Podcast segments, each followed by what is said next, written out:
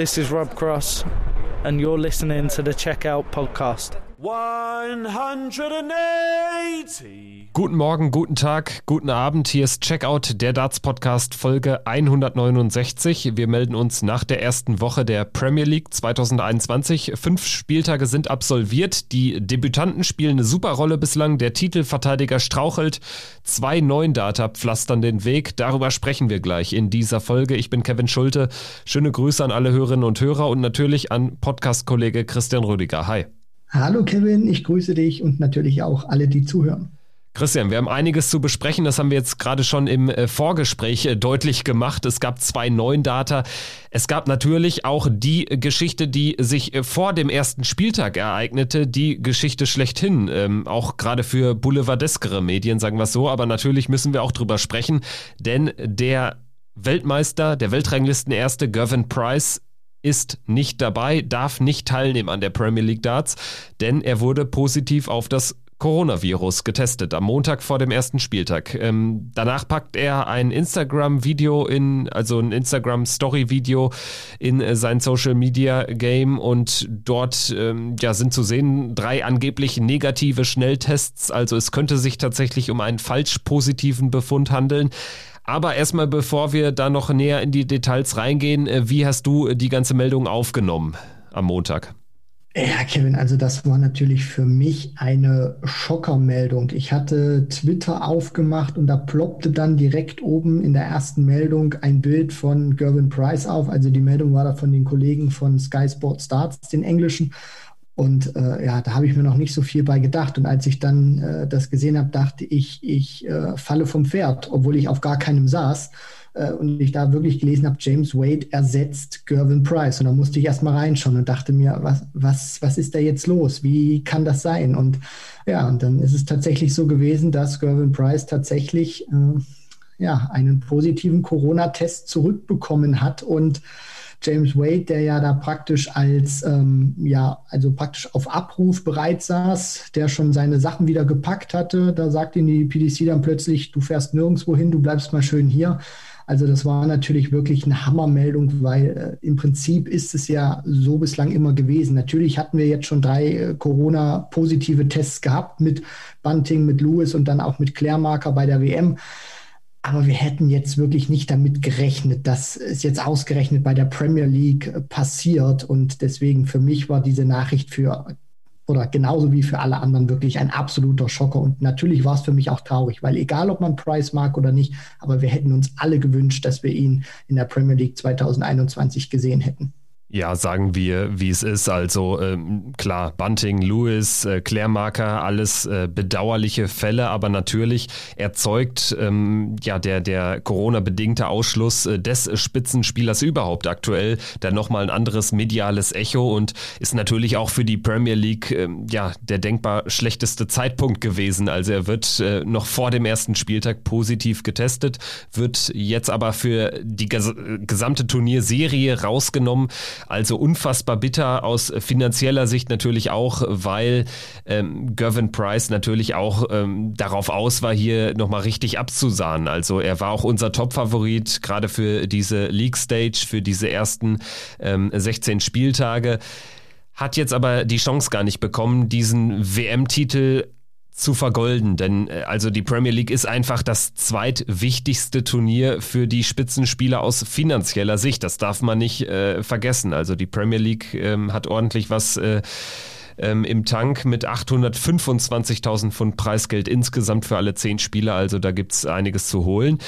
Price also nicht dabei. Äh, kurze Zeit später wird dann von ihm ein äh, Video in seiner Insta-Story veröffentlicht, wo dann eben diese drei angeblich negativen Schnelltests zu sehen sind. Er das Ganze kurz kommentiert, so nach dem Motto, hm, komisch, äh, ich habe jetzt drei Schnelltests gemacht zu Hause, alle sind negativ. Äh, ja, vielleicht habe ich doch gar kein Corona. Das äh, schwelte da so mit. Kurze Zeit später war das Video dann schon offline, offensichtlich gelöscht. Ja, auch das gehört ja zur Story dieses Tages dazu. Äh, wie war so deine Reaktion darauf? Was hast du da gedacht? Äh, wir wissen alle, Price ist jetzt nicht derjenige, der bekannt ist als, ja, als guter Pandemie-Manager oder als jemand, der das so wahnsinnig ernst nimmt. Das äh, war dann natürlich aber schon noch ein besonderer Spin für die Geschichte, oder? Naja, ich äh, sag's mal so, Kevin. Er hat ja dieses äh, Video in seiner Instagram-Story hochgeladen. Du hast es dann auch schon angesprochen, relativ schnell wieder gelöscht. Aber natürlich haben da die Menschen, die das gesehen haben, schnell gehandelt, dann auch eine Aufnahme davon gemacht und dann hat sich das natürlich im Netz verbreitet. Und das, was du ja dann auch so sagst, ich meine, solche Sachen habe ich damals bei Bunting, bei Lewis oder auch bei Claire Marker nicht gesehen oder in der Hinsicht dann auch gehört, dass die dann irgendwie nochmal ihr PC, ihren PCR-Test überprüfen wollen. Und das hat dann natürlich schon so den Eindruck, wenn Price das dann macht, wenn er das dann auch filmt, wenn er das online stellt, dass er dann schon misstrauisch ist und sich denkt, hm, ob das jetzt wirklich das richtige Ergebnis war, was ich da zurückbekommen habe bei der PDC, äh, glaube ich vielleicht nicht so richtig. Deswegen macht er ja dann auch sicherlich diesen Test, natürlich, weil da auch ein Stück weit Frust mit dabei ist. Aber es zeigt natürlich auch schon, dass er diesem Braten da nicht wirklich getraut hat. Also, dass er es wirklich nicht glauben konnte, dass er da irgendwie äh, tatsächlich dieses Virus in sich tragen sollte. Er hat ja dann auch ein paar Tage später auf, äh, auf Instagram war es ja auch gewesen, äh, dann gepostet, bitte schickt mir keine Genesungswünsche, mir geht's bestens. Ich habe hab eigentlich im Prinzip gar keinen Corona. Und ähm, das, das Problem an, an der Sache ist natürlich auch, das hat sich verbreitet wie ein, wie ein Laubfeuer. Und da haben sich so auch so, was ich teilweise ein bisschen rausgelesen habe, Kevin, ähm, weil sich dann natürlich auch die Leute gefragt haben, wie kann das sein? Ähm, haben sich dann auch so ein paar, sage ich mal, ich will es jetzt mal so deklarieren, als äh, Theorien oder Verschwörungsmythen irgendwie zu, zusammengerauft im Netz. Da habe ich so, so gelesen, dass die PDC ja gar nicht wollte, dass Price dabei ist. Er deswegen diesen falschen Test äh, oder diesen, diesen falsch positiven äh, aus, aus der Hinsicht äh, zurückbekommen hat, so, so wie es da interpretiert wurde oder wenn ein Michael van Gerven das gehabt hätte, dann hätte man das gar nicht öffentlich gemacht. Also das sind dann auch wirklich so vollkommen abstruse Dinge, die dann auch zurückkommen. Und ähm, unter eines von, von diesen Videos, also dieses Video, was wir ja gesehen haben, das haben ja dann mehrere Menschen geteilt.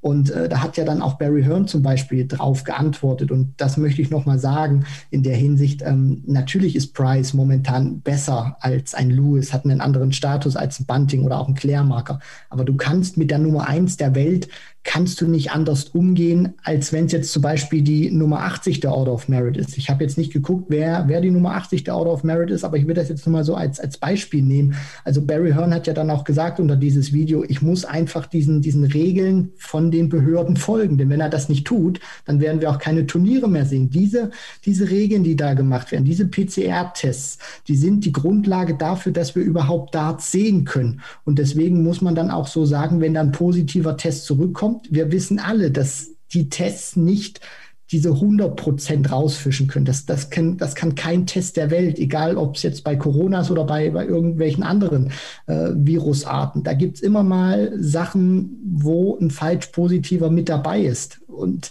dann kann man aber nicht sagen, ja, den testen wir irgendwie einen Tag später nochmal oder wir lassen den jetzt die fünf Tage raus und dann darf der in einer, in einer Woche mitspielen. Das kannst du nicht machen, weil dann steht auch diese gesamte Premier League, dann steht dieser gesamte Circus in dieser Pandemiezeit natürlich auch in Gefahr. Deswegen ist es, so leid es mir das dann auch tut, zu sagen für Gervin Price-Fans, ist es die einzig richtige Wahl von Barry Hearn und der PDC dann auch zu entscheiden, wenn ein positives Ding zurückkommt, egal ob das irgendwie vielleicht falsch positiv ist oder nicht. Aber er muss einfach diesen Regeln von den Behörden folgen, weil sonst sehen wir keine Premier League.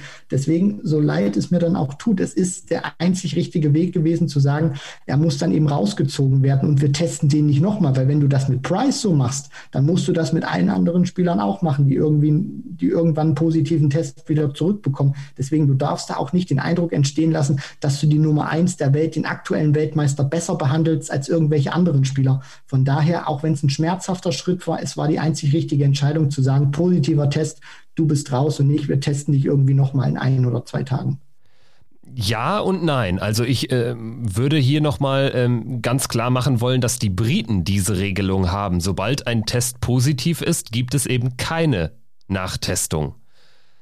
Also das äh, finde ich ist ein wichtiger Unterschied. Also ähm, äh, Barry Hearn sagt ganz klar, er muss sich darauf beziehen. Das ist richtig. Wie auch immer Barry Hearn darüber nachdenken wird. Also ich habe schon das Gefühl, dass er es auch ein bisschen albern findet vielleicht. Es hätte auch dann noch die äh, Möglichkeit gegeben für die PDC zu sagen, ähm, Gavin Price, du kannst ab Spieltag äh, ähm, weiß ich nicht, äh, zehn, äh, zwei Spiele pro Tag machen. Dann wäre aber zu Recht eine Diskussion entstanden, wo es darum gegangen wäre, ähm, ist das fair, Price direkt äh, in Freifahrtschein für ähm, ja, die, die Rückrunde sozusagen zu geben. Also ich würde jetzt nicht sagen, dass es irgendwie komplett alternativlos war. Ich glaube, es war alternativlos auf der Ebene, ähm, dass äh, Großbritannien eben sagt, ein positiver Test, ein positiver PCR-Test sofort 14 Tage Self-Isolation. Egal, dann kannst du da 15 äh, äh, negative Schnelltests danach machen. Das, du kannst dich dann nicht mehr freitesten. So ist ja die Regel, wenn ich das richtig verstanden habe, in UK. Und äh, dementsprechend würde ich sagen, ist äh, die PDC da auch dann ähm, einfach Opfer ihres Standortes in, in UK. Also ich glaube, grundsätzlich kann man nicht sagen, dass es äh, ähm, so gemacht werden müsste. Also klar, wenn du am Spieltag äh, positiv getestet würdest als äh, Profifußballer, dann darfst du an dem Spieltag auch nicht spielen. Aber ähm, wenn du einen Tag später einen negativen Test hast, dann äh, einen Tag, äh, weitere Tag später noch einen negativen Test, dann bist du nach meinem Verständnis erstmal wieder äh, ähm, dabei im Team. Also so verstehe ich das Ganze. Ich glaube, da ist die PDC dann so ein bisschen in Anführungsstrichen Opfer ihres äh, Standortes, nämlich äh, der der ähm, Regeln in UK geworden. Also ich finde das natürlich, um das jetzt mal gleich zu betonen, Kevin, ich finde das auch gut, dass wir da in diesem Standpunkt äh, gegenteilige Meinungen haben, weil so, glaube ich, können sich auch unsere Zuhörer und Zuhörerinnen auch ähm, ja auf, auf die Seite von einem von uns äh, schlagen, was, äh, glaube ich, auch mal gut ist und da auch mal so ein bisschen gegenteilige Meinung reinkommt, weil ich verstehe natürlich vollkommen deinen Punkt, aber in der Hinsicht ist es so, ich hätte Price natürlich sehr, sehr gerne gesehen und ähm, damit das auch nicht falsch rüberkommt, ich bin keiner, der sich irgendwie über Niederlagen von Gervin Price freut oder so. Ich mag ihn auch wirklich, ich finde, er hat sich so vom, vom Bad Boy, das hatte ich ja schon mal erzählt, so zum Sunny Boy der PDC gewandelt. Aber ich finde ganz einfach auch, dass du in, in dieser Situation dann auch nicht irgendwie anders äh, reagieren kannst und auch darfst. Aber das sage ich ja auch nicht, Christian. Das sage ich genau. ja nicht.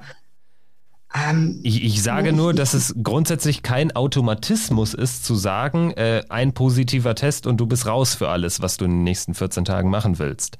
So verstehe ich die, die aktuelle, die aktuellen Regelungen in verschiedenen Ländern nicht. Auf diesen Fall bezogen sind wir einer Meinung. Also da gibt es ja gar keine zwei Meinungen. Das macht ich, die PDC richtig. Ja, aber ich, ich, ich meine in, in dem Punkt, dass man dann auch sagt, also das, was was du da gerade vorgeschlagen hast, dass man irgendwie dann sagt, ja, man, man lässt ihn dann vielleicht, wenn diese zweite Phase dann losgeht, am 19. lässt man ihn dann einsteigen, finde ich dann wieder ein Stück weit äh, unfair, dann in der Hinsicht zu sagen, wir machen dann sechs Spiele, wo dann halt Price zwei am Tag machen muss gegen seinem Gegner, der dann eben auch zwei an dem Tag äh, bestreiten muss, beziehungsweise man muss das ja sicherlich dann auch noch mal ein bisschen äh, länger strecken. Also ich glaube, einen Tag oder so müsste man es dann doch noch länger machen, statt den äh, acht Tagen, äh, statt den vier Tagen müssten es dann fünf Tage sein, damit Price dann auf die Spiele kommt, würde ich jetzt auch nicht unbedingt äh, für fair empfinden, dann zu sagen, wir streichen das wirklich, weil damit wären ja jetzt auch ein paar Matches schon äh, verloren gegangen oder man hätte da auch wirklich viel kurzfristig über den Haufen werfen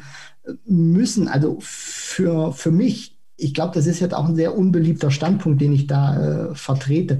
Ist es für mich tatsächlich alternativlos gewesen zu sagen, dass man ihn dann wirklich für die komplette Premier League rausnimmt, auch wenn das äh, mir wirklich leid tut, das zu sagen. Aber ich finde es aus, aus meinem Standpunkt dann nicht fair zu sagen, er darf dann in diesen zweiten Block mit einsteigen, weil man dann so viel umorganisieren muss, auch kurzfristig. Und dann müssen andere Spieler, die eigentlich gar nichts dafür können, müssen dann wieder doppelt antreten. Und ich glaube, das ist nicht so sonderlich förderlich dann gewesen, nur um dann Price wirklich auf Biegen und Brechen mit dabei zu haben oder zu, zu sagen, er darf dann wirklich mitspielen. Also für mich, auch wenn es wirklich schmerzhaft ist, die richtige Entscheidung zu sagen, James Wade rückt dann nach und wir Aber lassen das, ihn dann nicht am 19. mit rein. Da sage ich ja nichts anderes. Ich finde, ich hätte das ja auch kritisch gefunden. Das habe ich ja auch eben gesagt. Also da bin ich auch auf keinem großartig anderen Standpunkt. Eigentlich haben wir überhaupt gar keinen Dissens. Ich wollte eigentlich nur sagen, dass man äh, diese Regelung per se vielleicht hinterfragen kann, dass da überhaupt dann ähm, keine Nachtestung mehr möglich ist, die äh, dich dann vor einer 14-tägigen äh, Quarantäne befreit. Also wenn dem so ist, das wissen wir ja gar nicht, dass er äh, äh, mhm. falsch, äh, vielleicht ist er sogar positiv und äh, also dafür gibt es ja jetzt auch gerade keinen Beweis, aber ich, ich wollte nur darauf aufmerksam machen, dass, glaube ich, Gervin Price dann auch so ein bisschen Opfer geworden ist der, der Regelungen in, in dem Land. Also wenn, wenn die so, Premier League ja. woanders stattfinden würde, dann sähe das Ganze vielleicht an, anders aus. Und ich glaube, ähm, ja, das, das, das wollte ich eigentlich nur aufmachen. Also wir haben uns hier jetzt ein bisschen verrannt äh, in einem Distance, wo überhaupt gar keiner war. Ähm, ja, es, es, es ging mir halt auch. Es, es ging mir halt darum zu sagen, äh, dass das das Ganze einfach unfassbar bitter gelaufen ist, weil es, glaube ich, in anderen Ländern andere Handlungsspielräume, sagen wir es so, gegeben hätte.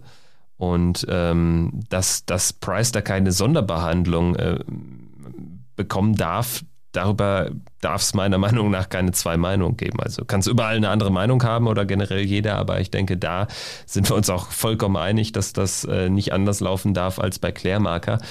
Äh, ja, der Unterschied ist jetzt einfach, dass er für eine gesamte Turnierserie, für eine, für, für ja, gesamten mehrere Wochen lang Premier League rausgenommen worden ist, rausgenommen werden musste.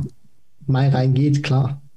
Ganz genau. Also insofern, ja, super äh, äh, hitzige äh, Debatte, ähm, nicht nur bei uns, sondern ja, im gesamten Umfeld der PDC sehr, sehr spannendes Thema auf jeden Fall. Gervin Price werden wir auch weiter beobachten. Ähm, auch was er so hinsichtlich Corona macht, äh, das habe ich ja schon mehrfach durchblicken lassen, du auch. Ähm, das ähm, ja, feiern wir jetzt nicht gerade. Ähm, ich habe auch generell das Gefühl, dass da bei der PDC sich einige tummeln, die, ich sag mal, ja, ähm, relativ skeptisch dem Ganzen gegenüberstehen, gerade wenn man so Tweets liest von Kirk Bevins, dem Caller, der auch merkwürdigerweise irgendwie gar gar keine Auftritte aktuell bekommt. Das kann vielleicht auch mit gewissen ähm, Posts, Postings zusammenhängen. Aber es ist ein anderes Thema, werden wir uns vielleicht auch nochmal an gegebener Stelle ähm, ja, äh, näher mit beschäftigen. Ich würde sagen, wir gehen jetzt aber rein in äh, den sportlichen Verlauf der ersten Woche, der ersten fünf Spieltage Premier League. Spieltag 1 direkt ging es los mit einer Neuauflage des Finals der letzten Saison. Das war ja ein sehr überraschendes Finale zweier Debütanten. Glenn Durant hat das Ding gezogen im, ähm, im letzten Jahr gegen Nathan Espinel im Finale. Zum Auftakt im Eröffnungsspiel diesmal chancenlos gewesen, wie auch im gesamten Verlauf der Woche. Glenn Durant äh, einfach äh, ein Spieler, den aktuell jeder schlagen muss, weil er vom Average gar nicht über die 90 hinauskommt. Also das ist wirklich ähm, fast ein bisschen traurig zu beobachten wie Glenn Durant, ähm, was seine Leistung betrifft, was sein Spiel betrifft, wie er dann Selbstverständnis verloren hat im Verlauf der Pandemie. Er hatte selbst einen schweren Corona-Verlauf. Ansonsten hatten wir an diesem ersten Tag, wir wollen jetzt mal tageweise das Ganze durchgehen, hatten wir vier Unentschieden. Also das gibt es auch nicht ähm, alle Tage. Ich glaube, das hat es vier Jahre lang nicht gegeben. Vier von fünf Partien enden unentschieden. Da würde ich herausheben Johnny Clayton, Herausragendes Debüt, 6-6 gegen Peter Wright, 105er Average. Dimitri Vandenberg zieht im letzten Match des Abends ebenfalls ein 6-6 gegen Michael van Gerven. Ansonsten auch José de Sousa, der dritte Debütant im Bunde, 6-6 gegen Rob Cross. James Wade, der eingesprungen ist, auch mit einem guten Auftakt gegen Gary Anderson, 6-6. Dein Highlight so an dem Tag? Darf ich auch mehrere nennen? Auch mehrere, klar. ähm, ja, was, was mir natürlich erstmal gefallen hat vom Gesamteindruck her, das war die Partie von Johnny Clayton gegen Peter Wright. Zum einen natürlich Johnny Clayton mit diesem Monster-Debüt, muss man auch sagen. Er spielt da 105 Punkte im Schnitt und ähm, hatte auch wirklich eine, eine, tolle Doppelquote, 6 von 13, also fast auch wirklich 50 Prozent. Peter Wright äh, ist an diesem Abend der Einzige gewesen, der wirklich blitzsauber war, 6 von 6 auf die Doppel. Das hat ihn natürlich auch gerettet, weil sonst hätte er gegen Clayton dieses Unentschieden nicht geholt. Van Gerven gegen Vandenberg fand ich auch sehr interessant.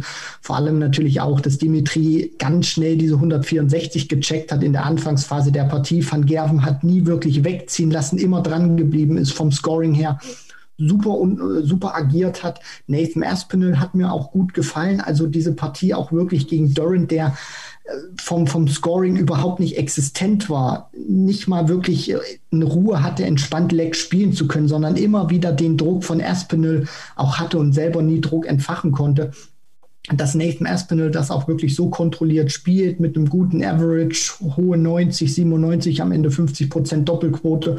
Und äh, wer mir auch gut gefallen hat an diesem Tag, auch wenn er vielleicht immer so ein bisschen momentan noch untergeht, das war Rob Cross, weil der mir nicht nur an Tag 1, sondern über, über die gesamte Periode hinweg sehr gut gefallen hat. Kevin zwar jetzt nicht diese Monster-Averages rausgehauen hat, aber immer sehr stabil gespielt hat und jetzt nicht irgendwie einen krassen Average hatte und dann irgendwie eingebrochen ist. Das hat mir auch gut gefallen von Rob Cross.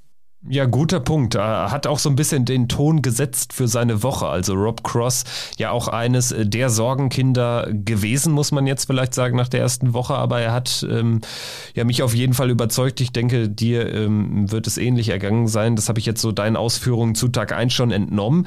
Lass uns gerne mal auf den zweiten Abend blicken. Der begann mit einem 7 zu 5 Sieg. Äh, erkämpfter Sieg in einem durchaus guten Match äh, für Gary Anderson gegen Jose de Sousa. Danach Johnny Clayton 7-3 gegen Glenn Durant eine Art Pflichtsieg eingefahren.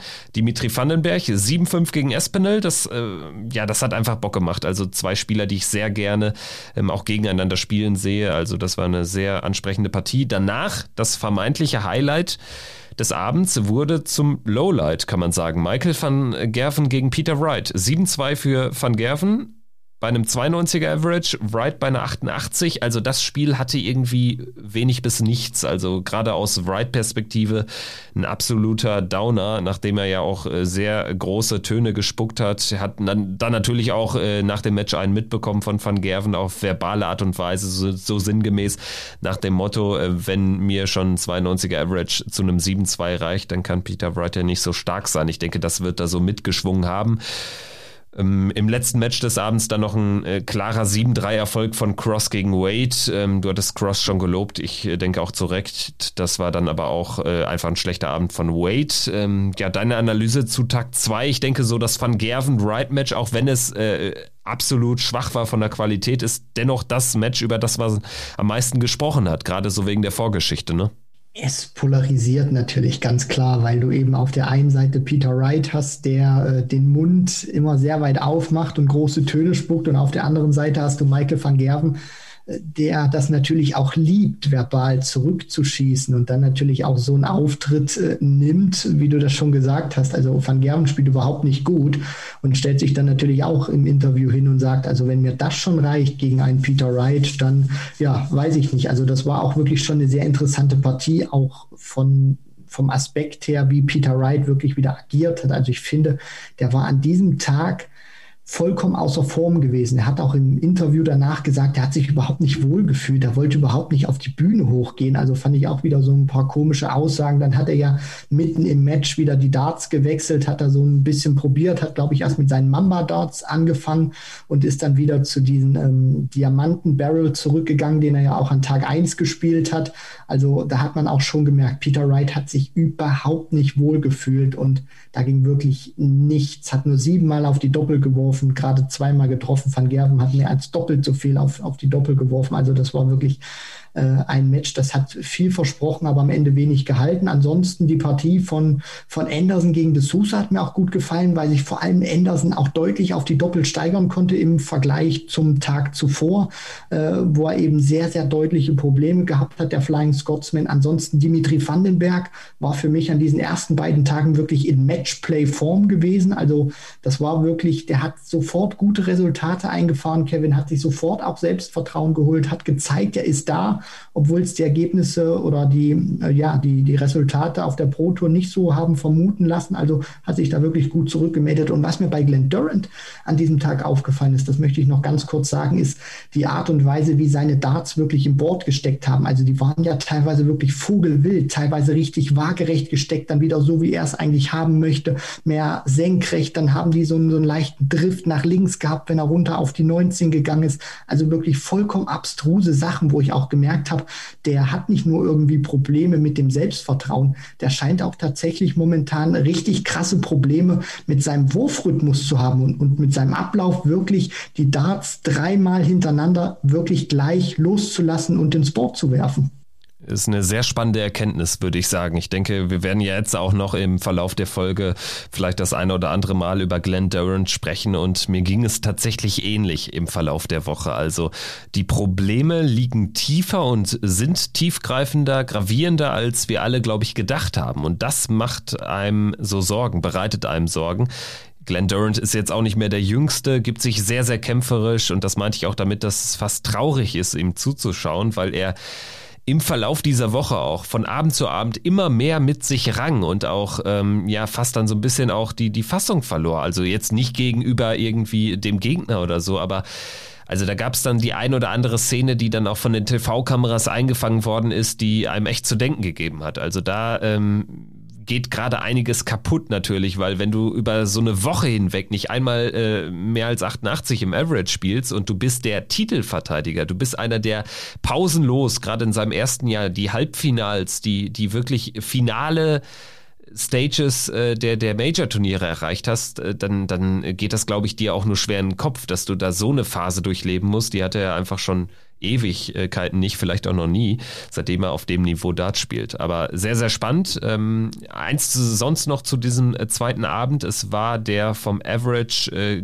betrachtet schlechteste Abend äh, von dieser ersten Woche. Ähm, Dimitri Vandenberg allerdings äh, wirklich so, so derjenige, der überzeugt hat als einziger Spieler über den 100 im Average, lag auch unter anderem an sieben 180ern im Match gegen Nathan Espinel.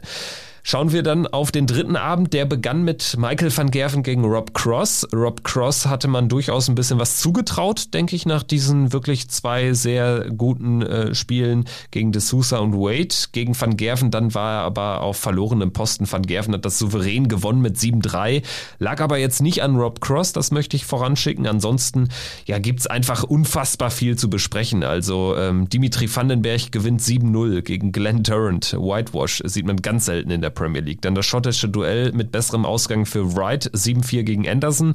Ebenfalls 7-4 gewinnt Aspinall gegen Wade, der noch nicht so richtig ran, reinkam in diese Woche zu dem Zeitpunkt. Und äh, ja, zum Abschluss des Abends Clayton 7-3 gegen De Sousa. Das sollten wir nochmal extern besprechen, gesondert würde ich sagen. Deswegen erstmal so deine, ähm, deine Sätze, deine Ausführungen zu den ersten vier Spielen des dritten Abends. Ähm, hatte schon einiges, auch wenn die ganz große Spannung jeweils fehlte. Ja, also ich habe mich an Tag drei wirklich sehr gut unterhalten gefühlt. Es hat auch wieder gezeigt, äh, neun Spieler sind wirklich auf einem konkurrenzfähigen Niveau. Einer, Glenn Durant, fällt eben leider ab, äh, spielt so irgendwie ein bisschen außerhalb der Konkurrenz. Muss, musste man dann ja auch wirklich äh, an Tag drei dann wirklich bedingungslos feststellen. Also das war ja auch wirklich ein Drama für ihn. Er hat ja im ersten Leg die Möglichkeit und kriegt dann das Doppel in vier Runden nicht aus. Und äh, von da an hat man dann eben auch gesehen, dass in dieser Leckgewinn gerade oder dieser, dieser Leckverlust, so, das ist ja richtig gegen Dimitri Vandenberg, weil er eben das Doppel äh, nicht ausgemacht hat, nicht treffen konnte. Das hat ihn dann wirklich so sehr beschäftigt, dass danach wirklich überhaupt nichts mehr ging und Dimitri das auch mit einem Mitte 90er Average ganz easy ins Ziel bringen konnte. Van Gerven hat mir sehr gut gefallen. Der hat Cross wirklich mit seiner Konstanz zum Mörb niedergespielt, obwohl Voltage ja überhaupt nicht schlecht gespielt hat. Das muss man ja auch wirklich so sagen. 98er Average, 50 Prozent Doppelquote. Das hat dann auch wirklich dieses 7 zu 3 hat für Van Gerven gesprochen und für seine Dominanz, die er da ausgestrahlt hat. Peter Wright hat dann ein vollkommen anderes Gesicht gezeigt, als er das noch an Tag zwei gegen Van Gerben ausgestrahlt hat. Er hat seine WM-Darts ausgepackt. Da lief es auch plötzlich wieder besser. Da hat er mir sehr, sehr gut gefallen, war konstant, hat viele Aufnahmen mit zwei Trippeln geworfen. Also das war wirklich auch eine große Stärke von ihm. Und was mir dann auch gefallen hat, das Match danach, dass Nathan Aspinall dann auch nach dieser Niederlage an Tag zwei mit einem Sieg wieder zurückgekommen ist gegen James Wade, der noch nicht so richtig drin war nach diesen drei Tagen. Das muss man sagen. Der Auftakt hat mir gut gefallen ähm, am ersten Abend gegen den Flying Scotsman Gary Anderson, aber danach so an Tag zwei, Tag drei ging noch nicht sonderlich viel von James Wade. Ja, genau, das äh, würde ich genauso analysieren. Er ist dann aber besser reingekommen, hat an vier und an äh, Abend vier und fünf jeweils gewonnen, dazu später mehr. Erstmal aber, ja, zu dem Highlight vielleicht der gesamten Premier League bislang. Es war das Match, äh, das letzte Match an diesem dritten Abend, am Mittwochabend, äh, Jose de Sousa gegen Johnny Clayton. 7-3 für Clayton, das klingt jetzt erstmal nicht nach einem denkwürdigen Auftritt, aber also allein die der Blick auf die Averages. De Sousa mit einem 108er Average verliert er das Match klar gegen Clayton, der 105 averaged und damit äh, zum äh, dritten Mal in Folge auch die 100 reißt, die 100 plus. Beziehungsweise nein, am zweiten Tag hat er eine 98, aber trotzdem zum dritten Mal in Folge wirklich eine richtig starke Leistung. Äh, er brauchte nur drei Auftritte, um zweimal die 105 zu reißen, also das sagt einiges aus. Da war einiges dabei, inklusive eines neuen Datas von Johnny Clayton, also ja, ein geiles Match von beiden letztlich. Absolut, Kevin. Das war wirklich nochmal ein richtig schickes Ding dann auch zum Abschluss von Tag 3 gewesen. Und du hast es ja auch schon gesagt, also das Sosa spielt überhaupt nicht schlecht. Also was der da scoring-technisch reingepfeffert hat, das war wirklich à la Bonheur, weil du musst ja auch nur mal die Doppelquote angucken. Drei von zehn, 30 Prozent und trotzdem dann noch knapp 109 Punkte im Schnitt, also 108,48, um genau zu sein. Und was Johnny Clayton auch, finde ich, gut gemacht hat in dieser ähm, in dieser Partie ist, er hat dann auch wirklich nochmal diesen Endspurt gehabt, von dem wir ja immer von Michael van Gerven geredet haben, dass der, wenn es drauf ankam, den besten Endspurt der Welt hatte. Und de Sousa, die drei Lecks, die er gewinnt, spielt er alle unter 15 Darts, die haben eine hervorragende Qualität. Und dann ist eben etwas passiert Mitte des Matches, als dann Clayton das 3 zu 2 und das 4 zu 2 machen konnte. Diese beiden Legs hat er in 18 Darts gewonnen. Und das heißt natürlich auch in den zwei Legs bedeutet, er hat einmal de Sousa gebreakt und auf der anderen Seite dann natürlich auch seinen Anwurf durchgebracht. Bedeutet im Umkehrschluss, de Sousa hat es trotz dieses Scoring trotz dieser Scoring Power, die er an den Tag gelegt hat, es einmal nicht geschafft, seinen eigenen Anwurf nach sechs Runden fertig zu haben. Und deswegen konnte Clayton natürlich auch breaken. Er hat dann auch dieses eine Missgeschick gehabt, wo er diese 70 Punkte überwirft, weil er eben nach der Triple 18 äh, sich eben mal entscheidet, er geht mal ganz äh, speziell auf die ja, Doppel 12, überwirft sich dann, bekommt das dann auch gar nicht mehr mit, weil er dann die einfache 12 trifft und dann nochmal die einfache 6 und dann spielt Clayton eben diese 2-18-Data zum 3 zu 2, zum 4 zu 2. Das Sousa kommt dann zwar noch mal ran zum 3 zu 4, spielt den Elver, aber danach war es wirklich Weltklasse von Johnny Clayton gewesen. Überhaupt keine Chance mehr gelassen. Der 9-Data, dann lässt er einen Elver folgen und spielt dann noch ein 12-Data zum Abschluss. Also da hat er wirklich auch gezeigt, was er mittlerweile für ein Spieler geworden ist, der Ferret. Ich denke, man kann ganz gut zusammenfassen, dass es ein irrsinnig äh, starkes Match war von beiden. Trotzdem fehlte dem Spiel so ein bisschen die Dramatik, um es dann irgendwie geschichtsträchtig zu machen. Jetzt äh, sehen wir Neuner. Nicht mehr ganz so selten wie vielleicht auch noch vor, vor einigen Jahren. Es gab ja dann am nächsten Tag schon den, den nächsten, äh, dazu gleich mehr, aber insgesamt würde ich so das Match äh, ganz gerne zusammenfassen. Also irrsinnig gut, aber trotzdem keins für die Geschichtsbücher, weil dafür fehlte die Spannung, die Dramatik.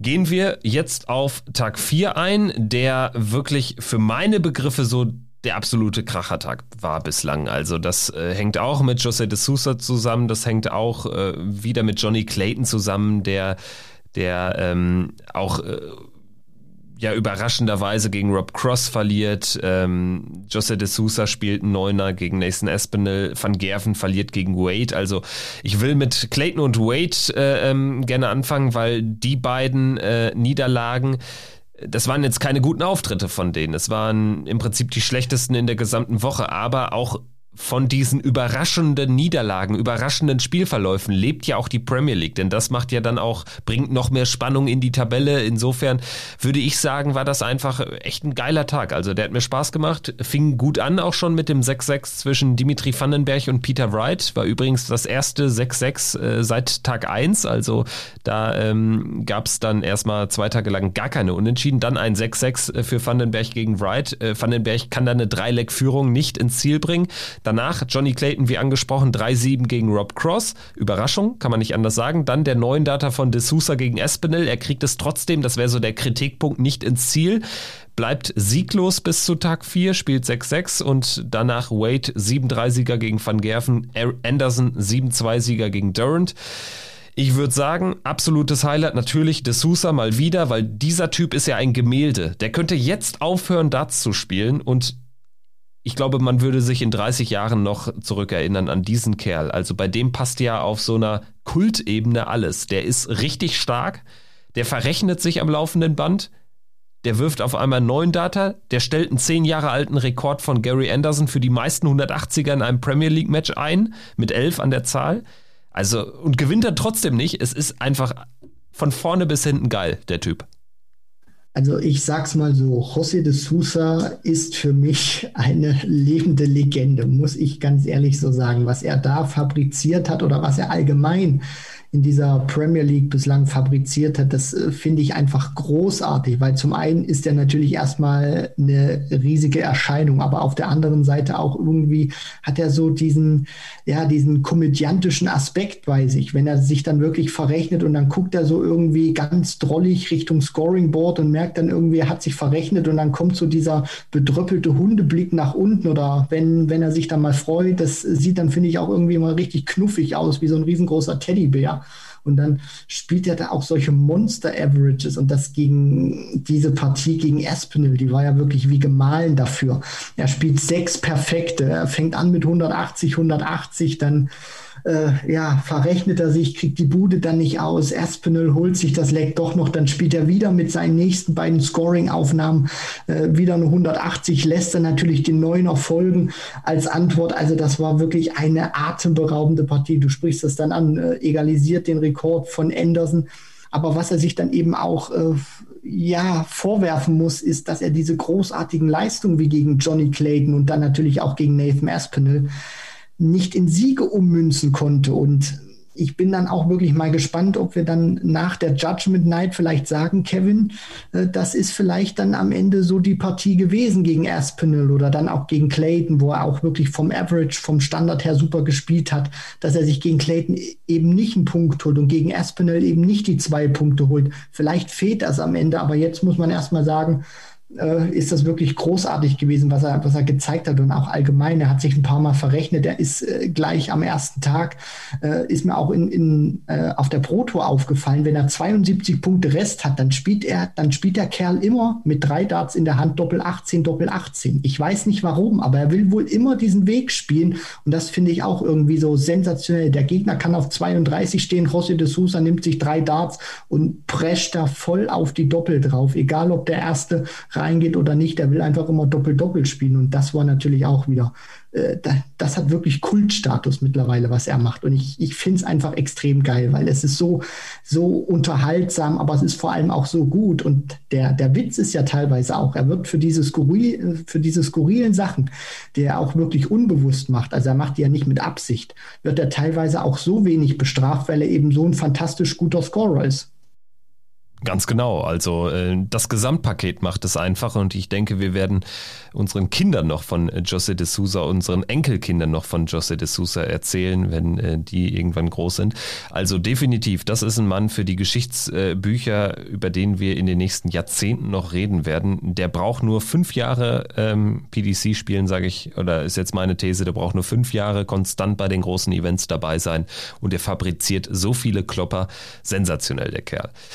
Gut, äh, dann waren wir also bei Tag 4 durch, würde ich sagen. Einem sehr, sehr äh, spannenden, ereignisreichen Tag, auch wenn es ähm, ja mit, mit gerade den, den top platzierten Clayton und Van Gerven, auch wenn es für die nicht für sie gereichte, auch Vandenberg äh, zu dem Zeitpunkt ja noch ähm, ungeschlagen mit einem Unentschieden gegen Wright. Dann Abend Nummer 5 begann mit Johnny Clayton gegen Gary Anderson. Fand ich insofern spannend die Partie, als dass man da ähm, viel ablesen konnte, wie es um Johnny Clayton be bestellt ist. Also er hat einmal mehr jetzt für meine Begriffe durch diesen Sieg gegen Anderson, er gewinnt 7-4 gegen den äh, Flying Scotsman, hat er bewiesen, dass dieser äh, Abend an Tag 4 gegen Cross wirklich nur ein Ausrutscher war. Also Clayton hat aktuell das Selbstverständnis, nicht nur Spiele zu gewinnen, sondern sie auch verdient zu gewinnen, weil er einfach vom Scoring her so eine Konstanz an den Tag legt. Also gerade in diesem kurzen Format Premier League, das fällt mir bei ihm richtig krass auf. Also Clayton spielt ja fast, also der spielt ja nichts, was über 15 Darts geht mit eigenem Anwurf. Und dann wenn du auf Best of 12 Legs äh, äh, rechnest, dann hast du sechs Legs im Anwurf, im eigenen Anwurf, höchstens natürlich, und ein Johnny Clayton gewinnt einfach aktuell fünf davon safe. Und dann zieht er in der Regel halt auch noch ein, zwei Breaks, die dann für Punkte reichen. Also ich finde Johnny Clayton einfach ja atemberaubend gut. gewinnt gegen Anderson 7-4 völlig verdient. Was mir bei Johnny Clayton aufgefallen ist, diese Mischung, finde ich, aus ähm, Sprint und Marathon ist ganz gut. Also du hast das, äh, finde ich, auch gerade gut beschrieben, Kevin. Zum einen ist die Distanz natürlich Best of 12 Legs, die jetzt gespielt wurde, noch nicht sonderlich groß. Heißt, man kann das eigentlich vergleichen, das ist für die Jungs eigentlich eine Sprintpartie. So, äh, da zeigt er natürlich, dass er herausragend spielen kann. Das hat er in der Vergangenheit aber auch schon immer wieder gezeigt, Johnny Clayton, dass er bei einzelnen Matches wirklich fantastisch gut scoren konnte und wirklich ein brutal hohes Niveau an den Tag legen konnte.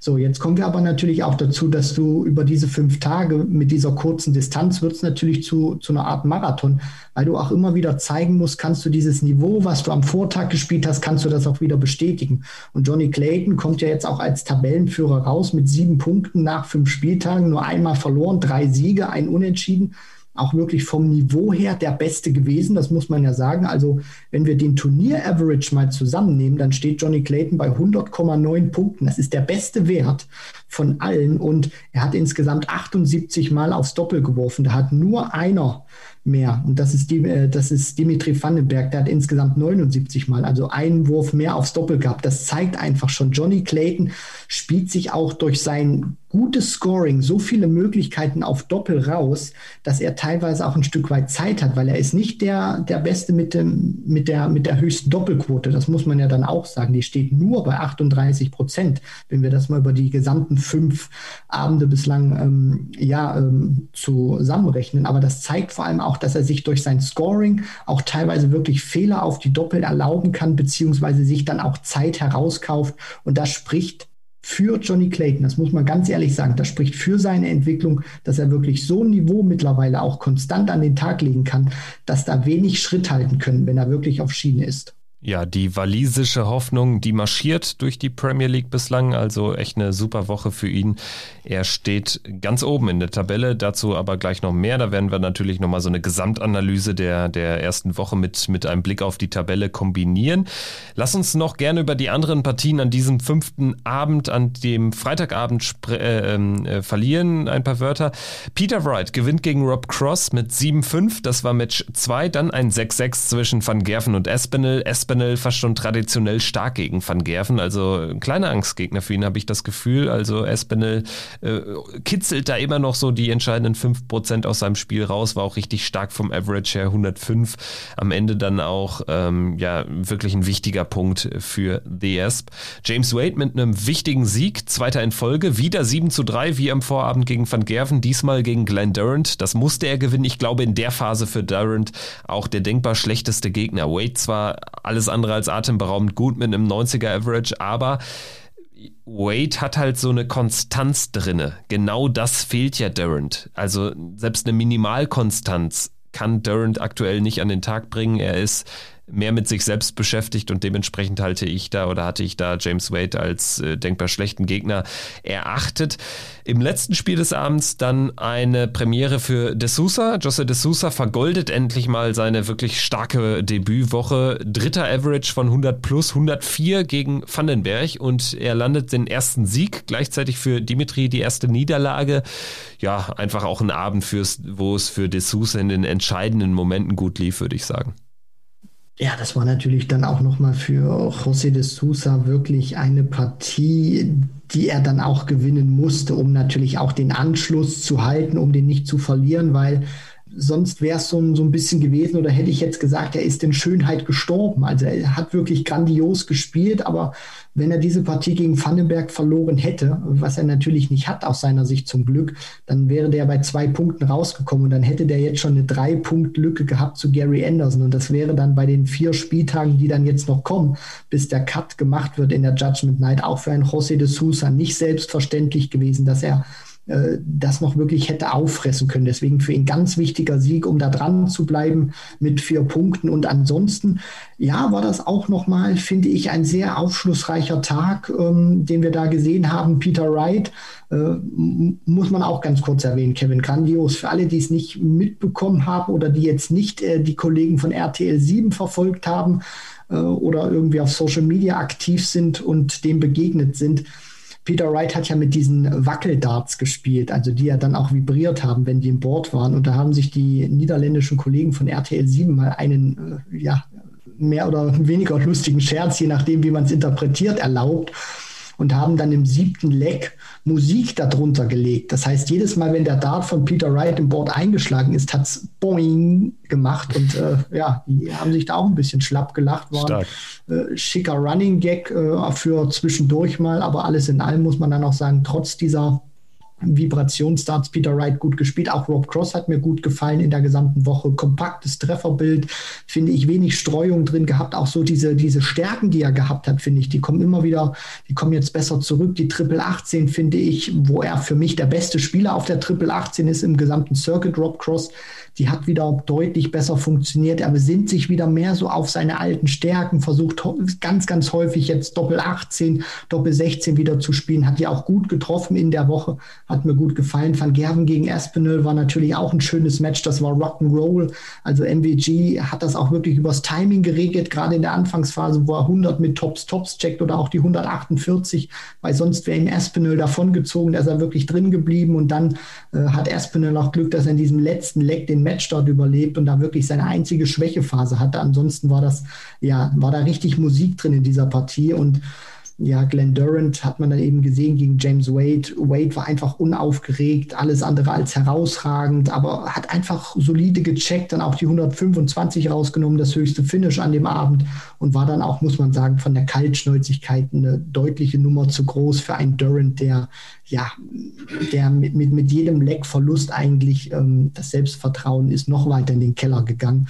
Und dann am Ende natürlich José de Sousa, ganz wichtiger Sieg für ihn, dass er da gegen einen grandios aufgelegten Dimitri Vandenberg in dieser Woche da noch so einen ungefährdeten, muss man ja sagen, 7 zu 3 Sieg und hochverdienten Sieg einfangen konnte, spricht dann wirklich für ihn und ganz wichtig für die Tabelle.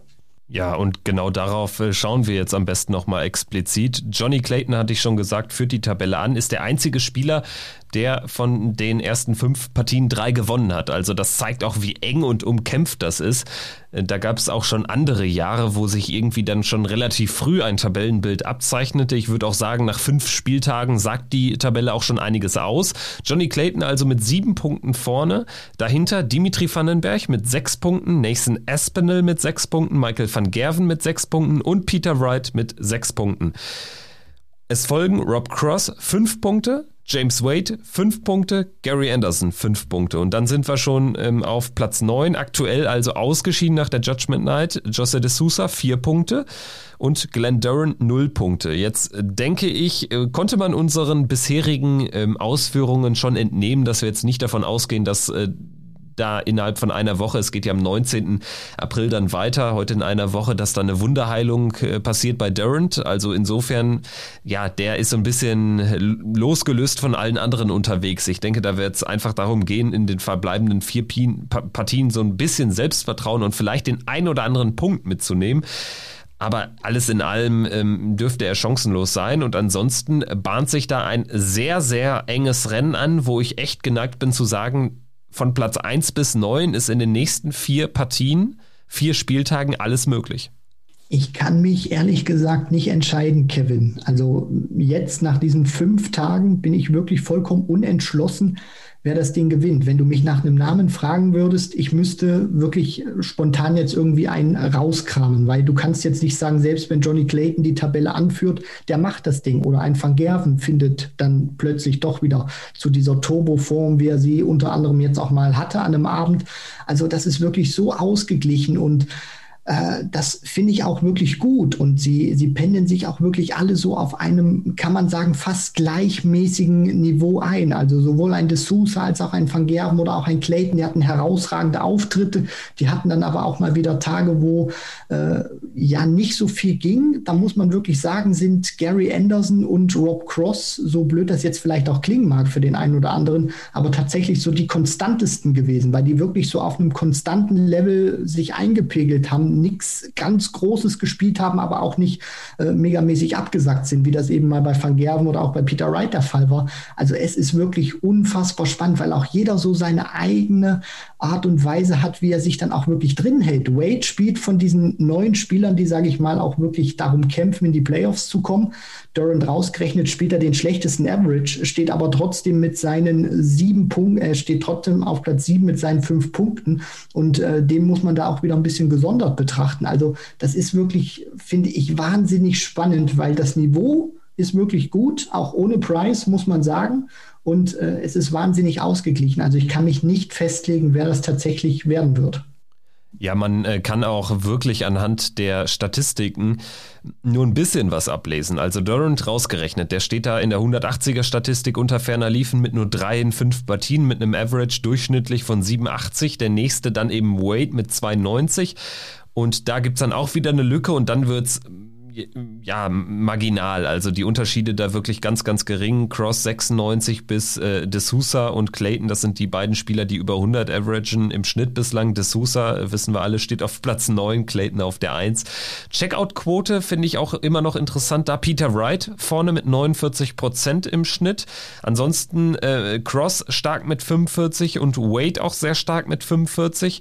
Äh, Vandenberg und D'Souza mit 36 jeweils. Äh, da fallen fallen die ab. Durant auch da unter ferner liefen mit 23. Bei James Wade finde ich interessant, die 45% Doppelquote die retten ihn so ein bisschen dann auch äh, vielleicht in der einen oder anderen Partie, sollte sich so sein geringerer Average fortsetzen. Also wenn James, James Wade weiterhin so James Wade-artige Siege einfährt, wie jetzt zuletzt die beiden Spiele gegen Van Gerven und gegen Durant, dann ist James Wade safe unter den Top 8. Wenn er aber ähm, nichts draufpackt, denn ich äh, dann, dann wird es tatsächlich eng, weil ich glaube, diese James Wade-Siege, die sehe ich nicht äh, in den vier nächsten Partien. Also das Programm ist hart. De Sousa, dann geht's gegen Wright, dann gegen äh, Clayton und zum Abschluss gegen Vandenberg. Also das ist eine durchaus schwierige Konstellation. Und ich glaube, ähm, das könnte dann auch für James Wade am Ende eng werden, tatsächlich, wenn wir, äh, wenn es sich so bestätigt, dass er doch tatsächlich äh, sehr viel dann auch korrigieren muss über Timing. Wir wissen alle, dass er das seit Jahren macht. Ich weiß nur nicht, ähm, ob es vielleicht am Ende sogar ein böses Ende nehmen könnte für Wade. Wir wissen aber auch alle, dass er genauso gut unter die Top 4 kommen kann nach 16 Spieltagen und dann das Ding am Ende rockt. Also das alles möglich. Ich finde, das macht es auch so spannend. Ansonsten, wenn ich so auf, auf das Programm für die, für die vier weiteren Spieltage schaue, in der Woche ab dem 19. April, da haben wir, ähm, da, da, kann man auch gar nicht so viel ablesen, finde ich. De Sousa aktuell derjenige, der ja am schlechtesten platziert ist von den neun, mit vier Punkten, auch ein Punkt Rückstand hat auf die vor ihm Platzierten. Also da kann er auch nichts über das Leckverhältnis erstmal regeln da wird schon sehr darauf ankommen, wie äh, diese ersten zwei Spiele laufen. Also gegen Wade sollte er einen Punkt, sag ich mal, mitnehmen dann geht's gegen Durant an Nacht 7 und das wird ein absolutes Schlüsselspiel. Also man kann so ein bisschen vielleicht sagen, wer Glenn Durant nicht schlägt, wer gegen Glenn Durant einen Punkt oder sogar zwei lassen sollte, der scheidet aus. Das wäre so mein Take äh, zu der Debatte rund im Rennen um äh, die ersten acht Plätze. Naja, so, so böse wie das klingt, Kevin, du hast natürlich recht, weil Durant ist der Spieler, den wollen sie jetzt natürlich alle noch knacken, diejenigen, die ihn bekommen. Zum Beispiel an Nacht 6 ist es eben Michael van Gerven, danach folgt dann eben José de Sousa, dann muss Durant gegen Wright ran und dann hat er ja noch die Partie Rob Cross vor der Nase in der Judgment Night. Also die wollen ihn natürlich auch alle schlagen, weil sie wissen, der ist nicht in der besten Form und der wird jetzt auch keine, so wie du es beschrieben hast, Wunderheilung vollziehen. Also dass der jetzt plötzlich äh, kommt und spielt dann nur noch äh, ja, dreistellige Averages von 100 plus, das, das ist eigentlich nur wirklich Wunschdenken und auch wirklich feuchte Träume für alle Glenn Durant-Fans. Das wird leider nicht passieren. Das ist sehr, sehr schade natürlich. Und deswegen, also es wird auch, finde ich, oder sind besser gesagt, meine Prognose zufolge, äh, mit vielen Verschiebungen zu rechnen, weil die wirklich so unfassbar eng beieinander sind. Das liegt natürlich auch daran, weil du eben, sage ich mal, Durant rausrechnen musst. Alle, die irgendwie gegen Durant gespielt haben, haben einen Sieg eingefahren und deswegen von De Sousa Platz 9 bis zu Clayton Platz 1 sind es eben nur drei Punkte. Wenn man mal eben sieht, wenn José De Sousa gewinnt, dann äh, würde der sich jetzt erstmal in der Blitztabelle an Anderson, an Wade, an Cross vorbei katapultieren und wäre eben in einem Atemzug zu nennen, punktgleich mit Vandenberg, mit Aspinall, mit Van Gerven, die Stand jetzt in den Playoffs wären und mit Peter Wright, der eben dran kratzt. Also das zeigt einfach, wer mal einen Spieltag lang nicht gewinnt jetzt äh, oder verliert, der kann natürlich auch wieder sehr schnell raus, äh, rausrutschen aus dem Playoff-Ring. Der kann sich wieder ganz schnell unten finden in der Tabelle oder etwas weiter unten. Deswegen, es wird sehr viele Verschiebungen geben und es wird natürlich auch darauf ankommen, wie die Spieler dann aus den Blöcken kommen. Und de möchte ich dann noch ganz kurz mit einklammern, weil du ihn auch gerade genannt hast. Für den finde ich, der steht im Gegensatz zu allen anderen Spielern, zu den Top 8, weil De jetzt noch die 9 ist, der steht für mich am meisten unter Druck, weil er eben wirklich derjenige ist, der A natürlich von diesem Platz wegkommen muss, egal wie gut er bislang gespielt hat. Und ähm, B natürlich auch, er kann sich keine Niederlagen leisten, weil er eben auch weiß, der Rest vor mir, da wird so oder so irgendwo seine Punkte holen. Ein Anderson wird sich seine Punkte irgendwo mausern, ein James Wade ist dafür ausgepufft genug, ein Cross hat die Konstanz dafür, ein Peter Wright wird sich hier und da auch immer Punkte holen. Deswegen für De Sousa wird es wirklich ankommen, besser zu sein als die Spieler vor ihm. Denn wenn er das nochmal jetzt fabriziert, was er in den ersten fünf Tagen gemacht hat, dann wird es schwierig, auch wenn der Standard heraus herausragend ist. Aber am Ende des Tages, es ist eben dieses Liga-Format. Er muss Punkte holen. Am Ende muss man vielleicht auch sagen, es kommt sogar dann vielleicht auf äh, die Höhe der Siege an oder auch auf die Knappheit der Niederlagen. Also das könnte auch noch entscheidend werden, das Leckverhältnis. Gerade wenn wir jetzt aktuell sehen, dass wir vier Spieler haben äh, bei sechs Punkten, drei Spieler bei fünf Punkten. Also das ist so unfassbar eng, das würde mich nicht wundern. Insofern auch da bislang für alle, die Glenn Durant geschlagen haben. Nichts gegen Glenn Durant, klingt vielleicht auch ein bisschen hart, aber sie haben auch ihre Pflicht nicht nur auf der Punkteebene getan, sondern die haben Glenn Durant auch alle sehr klar geschlagen mit 7 zu 3. 7 äh, zu 2 oder sogar 7 zu 0, Dimitri Vandenberg. Also das kann auch noch wichtig werden am Ende in der Endabrechnung nach neun Nächten. Dann gibt es ja eine weitere Pause, dann geht es ja erst im Mai weiter, also eine sehr, sehr spannende Gemengelage in der Premier League 2021. Ich würde sagen, Christian, damit hätten wir alles weitere für heute oder alles Wichtige für heute besprochen. Melden uns natürlich in einer Woche wieder, dann mit einer Vorschau auf die vier Tage, die wir jetzt schon mal kurz angerissen haben, auf die Tage, die Spieltage 6, 7, 8 und 9. Da werden wir dann nochmal auch explizit auf das Restprogramm schauen. Vielleicht können wir ja mal so eine Art Tabellenrechner anwerfen. Vielleicht können wir mal die Partien tippen und dann äh, spuckt das Ganze, wird so eine Tabelle ausgespuckt von uns beiden. Ähm, darauf hätte ich Bock, das können wir vielleicht dann mal machen die kleine Hausaufgabe von dir, die habe ich mir notiert und dann wird es nächste Woche zur Vorschaufolge für Block 2 der Premier League bis zur Judgment Night mal eine virtuelle Tabelle geben. Seid gespannt. Genau, seid gespannt, schaltet wieder ein. Danke fürs Zuhören in dieser Woche. Das war Checkout der Darts Podcast Folge 169 mit Christian Rüdiger und mit meiner Wenigkeit Kevin Schulte. Danke fürs Zuhören. Bleibt äh, heiter trotz der Lage, bleibt gesund. Bis dahin, ciao.